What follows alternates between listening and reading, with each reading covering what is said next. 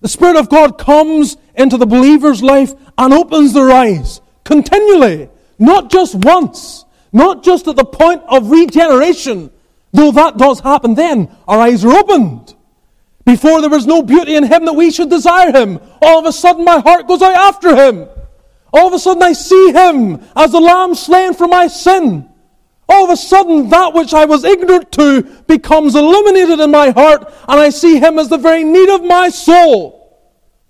Yes, there's a removal of the scales, a recognition of Him, but there's an ongoing, an ongoing need for our eyes to be enlightened, for the Spirit of God to help us to see more of Christ, a knowledge of Him.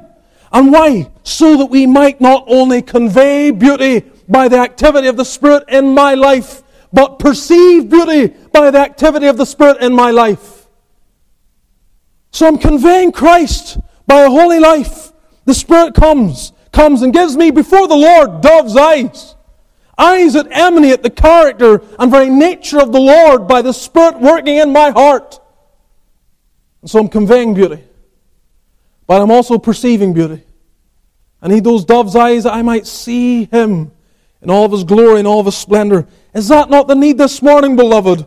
Oh, oh, know your own heart this morning. The temptation if you haven't been awakened and enlivened already this morning, is to just take that bread and take that cup and go through the motions completely separate from what's going on. And your eyes haven't been lightened.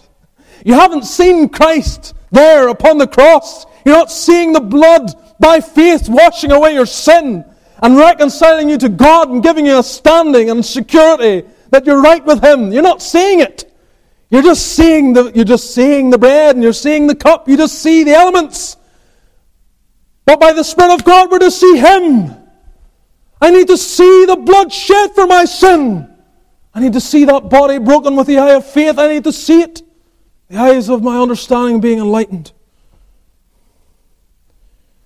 Oh, Spirit of God, give us the help we need.